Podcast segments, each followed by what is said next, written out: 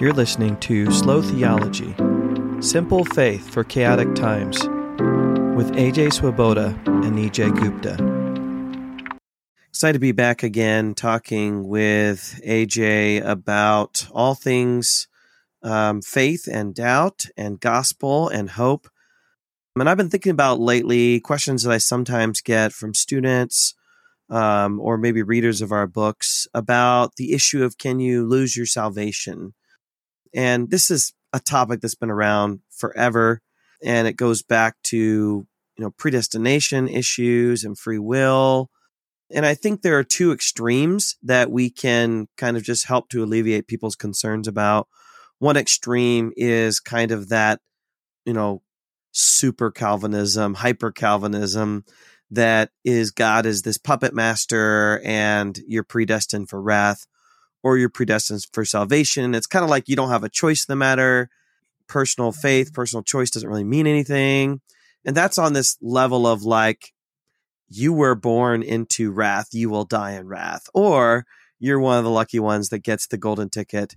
The other extreme, and I don't really believe that, the other extreme is, you know, it's it's kind of like relationships like dating relationships in high school or college where you're like on again off again like we're back together. Now we're broken up. Now we're back together. Now we're broken up. And we're on a break. So you know i think because of the nature of human relationships or let's say divorce or separation you can kind of see how there might be this category where you're like does god still love me? Am i still going to heaven?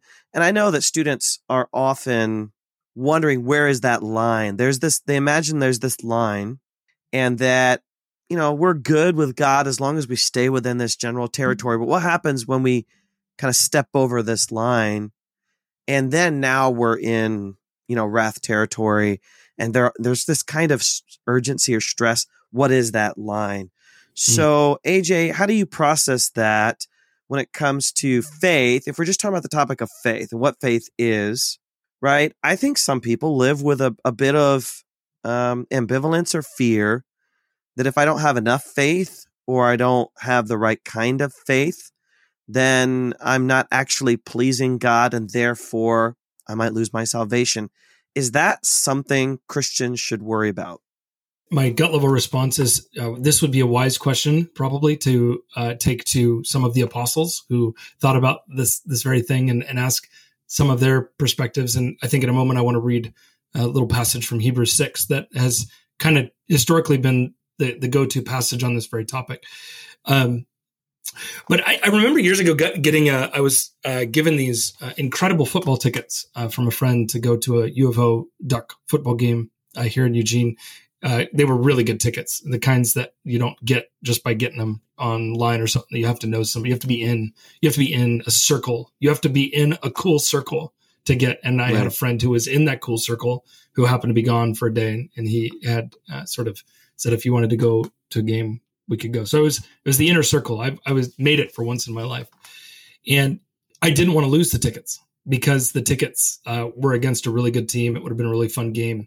But this guy uh, who, had given me these tickets um, and was super nice. He he was kind of um I don't know how to say it other than uh, he'd kind of done a couple things that really kind of bothered me as a friend, and it, it probably I remember feeling like being torn between these this, these really these weird two things. Like on one hand, I wanted to be a good friend and tell him he was bothering me and tell him how he kind of hurt mm-hmm. my feelings, but I really wanted the tickets. Um, I wanted I wanted to go to the game, and I remember kind of in this weird relational social pickle I found myself in that I wanted to not tell him the truth because I wanted the tickets. And so I, I kind of had to pick one side or the other. I had to like, which one do I want the tickets or do I want to f- uh, be an actual friend? I don't know that emotional ambiguity um, of feeling torn between tickets and friendship was uh, was was a difficult one. I th- I think that sometimes Christians feel like they are in a similar pickle with God and that if uh, if they don't do it all well, they don't do it all perfectly, like God is going to take the tickets away, and that that the tickets just sort of you know get just get shred up the minute you've kind of crossed this line, and that you can pretty much be assured that if you do X, Y, and Z, you're you're done. I don't know that emotional ambiguity that we have towards God certainly has places in the New Testament that are it's attached to. I mean, there are very clear commandments in Scripture around this idea of of losing our, our, our relationship with God. Can I? So, for example, can I bring up Hebrews six? I want. I, want I think we should read this. Yes. Um, this is Hebrews six, uh, four uh, through six. Um, the author of Hebrews, uh, uncertain who the author is. Anybody that thinks that they do know is don't ever listen to them. Hebrews 6, 4 through 6 says something like this um, It is impossible, and this, by the way, is one of four times in the book of Hebrews when the author of Hebrews says the phrase "it is impossible for something." Uh, so there, there's a couple times where they say, like Hebrews uh, six eighteen, God can't lie; it's impossible for God to lie. Hebrews ten, it's impossible for the blood of bulls and goats to take away sins. Hebrews 11, without faith, it is impossible to please God. The impossibles of Hebrews. It is impossible, Hebrews 6 4, for those who have once been enlightened, who have tasted the heavenly gift, who have shared in the Holy Spirit, who have tasted the goodness of the Word of God and the powers of the coming age, and who have fallen away to be brought back to repentance.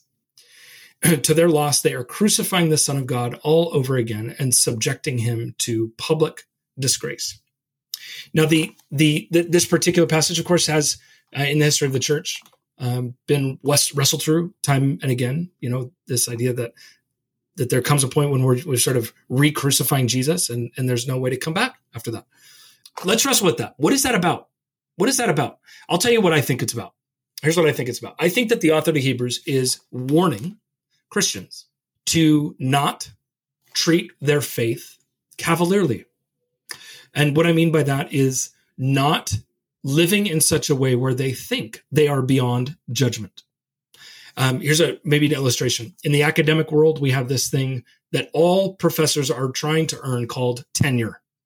And tenure is this day when you've arrived at uh, job security, academic freedom, uh, all, all this sort of stuff.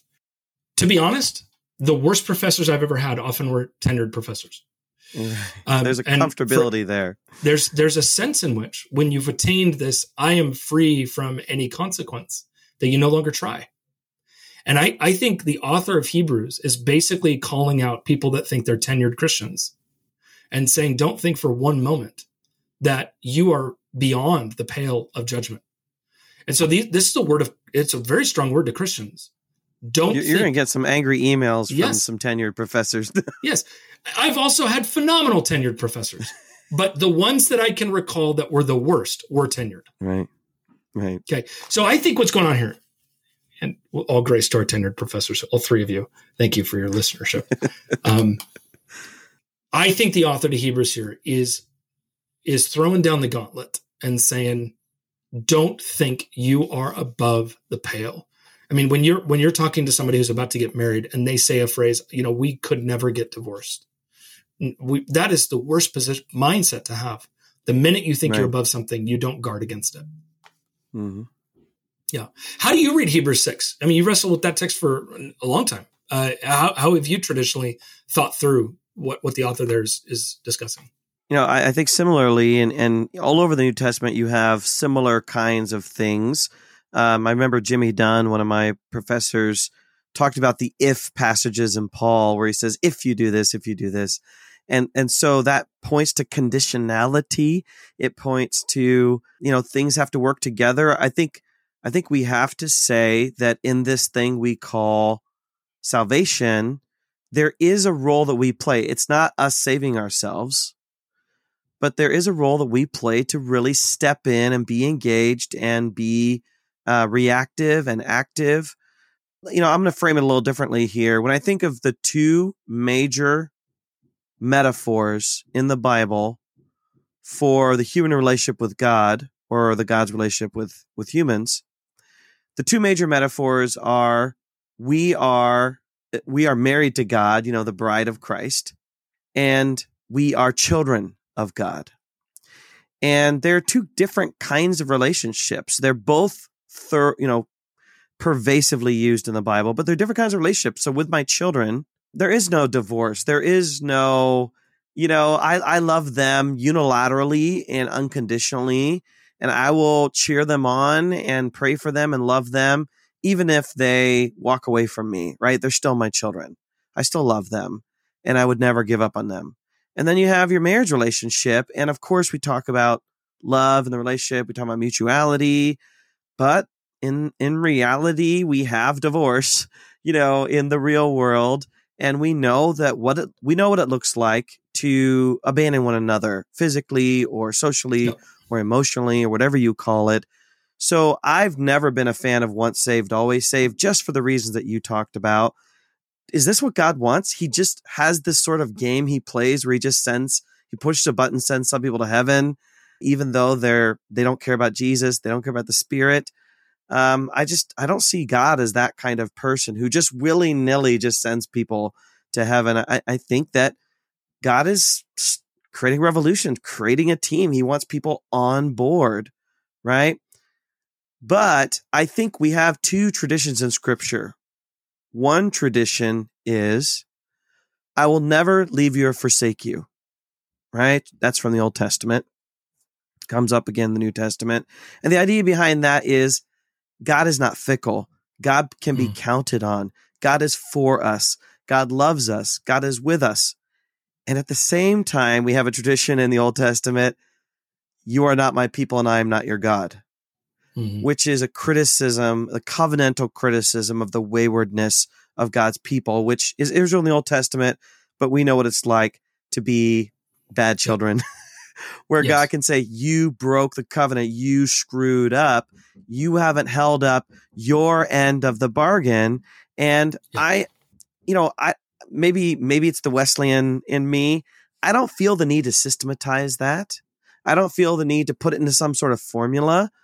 Uh, the way the way I express it to other people is relationships are messy. Mm-hmm. And and there's just this middle of mess and we know on the fringes what great commitment looks like and what abandonment looks like. But in the middle, you just have a mess of ups and downs of life, just like a marriage relationship, just like a friendship relationship. Sometimes you're hot, Sometimes you're cold. Sometimes you love spending time with each other. Sometimes you don't. And we know what the extremes look like, but in general, our relationship with God is a lot like our human relationships. I think when we think of it that way, it's not about constantly being afraid that God has abandoned us or we've abandoned God, but just saying, is my heart really in this? Am, yes. am I, yep. am I, am I trying? One thing I've heard, AJ, which has been helpful when you're talking about, you know, let's say a Christian who is on fire for the Lord, and then you can kind of see backsliding, or you can see they've they don't go to church much, or they don't read their Bible. I remember in college someone saying to me, "A Christian is an organism, right? There's no there's no pause button. They're either hmm. they're either living or they're dying." Uh, and so you know, look for signs of growth, even if small, right? Yes. Yep. Um, signs of life, you might say, even if small. And I'd say that with any Christian. Are there signs of life? Sometimes there are very weak, a weak heartbeat, right? A weak pulse. And sometimes the but heart's racing. Yeah, I don't know. Is that helpful? Do you think that could help people out? Yes, yeah. I read Hebrews six actually. The the the I've seen I've heard it read Hebrew that Hebrew six passage uh, in such a way that if somebody sort of sins too much, that God abandons them that yeah. that God sort of turns their back on them and and whatnot. But when I read Hebrews six, what I really read going on there is not that God abandons us in our sin, but that God that sin unchecked over time actually causes us to not want to come back. That that in essence, the the the corrosive power of sin is it keeps us from returning. It's that's then I, I always think in uh, First John when John talks about those who deliberately sin those who deliberately sin. He's not saying those that sin. He's saying those that like throw the double fists up to God and say, I'm going to do what I want no matter what you have to say. That form of sin leads to a kind of death of relationship. You can't have any marriage that would operate in, in the way where you would say, you're going to throw your fists up and say, I'm going to do what I want to do. Um, I mean, uh, if, if a husband in a marriage were to, unfortunately, uh, this is all too familiar to me, at least in pastoral work, is when a husband, by virtue of their own choices, time that they have, uh, you know, what what is one kiss becomes a full on, you know, an emotional affair becomes a kiss, becomes a one night stand, becomes a two year affair, and then it becomes another affair with another person. There comes a point in the darkness of sin where it's just too much to be open with our the person that we love. And we have to hide and cower in our sin to protect the person that we want to love. And I think what Hebrews 6 is saying is that there's when sin goes unchecked, it actually makes it so that we can't open up to God anymore. And we put and we become what Paul calls an enemy in our own mind. That we actually end up walking away ourselves. So I don't like the idea of can we lose our salvation? I like the I think a, better way to talk about this would be something like do I have freedom to walk away from God? Yeah. And I think I, I, I think I think that that is 100% accurate. Yes, I can because the God of the universe who places the tree of knowledge of good and bad in the middle of the garden has always given a, a way towards freedom. God is a freedom extending God. And f- yes, God has given us freedom to do that. And actually knowing that makes us more equipped to love God all the more because then we become a little bit more we become a little bit more cautious and thoughtful and mindful that goodness gracious if it can happen to Judas it can happen to me. Yeah, uh, I've been translating through Ephesians, you know, as as you do on any given day, and yep. um, you know, there's there's language repeated in Ephesians over and over and over and over again of the kindness of God, of the grace mm-hmm. of God, of the love of God, and of the patience of God.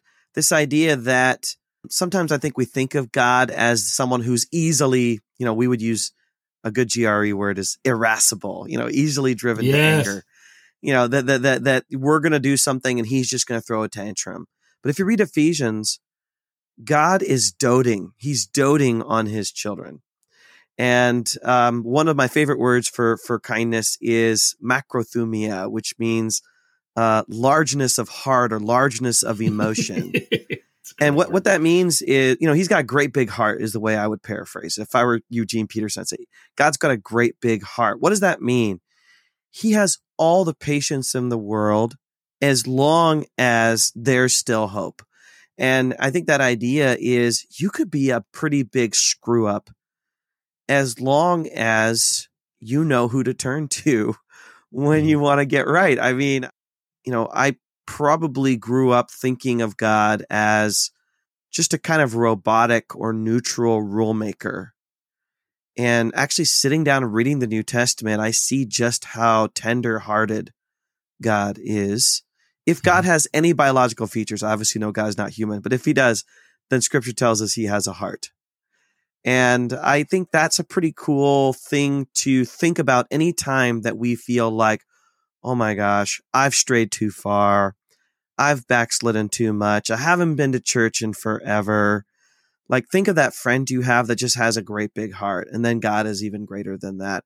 I really like the way you frame that less in terms of God giving up on us and more in terms of our giving up on God. Yes. So let, let me push you a little bit on this. Is there a line? Is there like, is there an unforgivable sin that is like this, oops, I took the mark of the beast, or mm oops, I, you know, committed adultery or oops, I cheat on my taxes. Is there this thing that we do mm. that signals abandonment of God?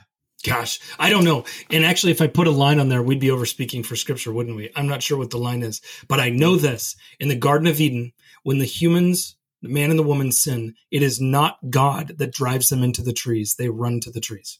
The first mm. human response, God does not drive them into the trees. They run mm. themselves.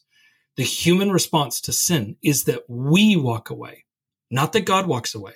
In fact, I, I think when God comes to the man and woman and says, What have you done? He is invoking, he is evoking confession. He's just waiting for them to confess and say, in fact, I, I read one Orthodox theologian who said, actually, the fall, the fall was not uh, when they ate the fruit. The fall was when they refused to confess. And that had they confessed, that the fall would have never happened. I don't know if I agree, but I, I think at the end of the day, they run away from God. The natural human response to sin is that we don't want to be known anymore. Play that out in every marriage, every friendship. That is, mm. um, that is the human nature. We we we duck and cover and we run and hide. And it is God who is always coming to us in Scripture. It is God who goes to the trees to yeah, find the humans. Absolutely, He goes to the trees to find the humans.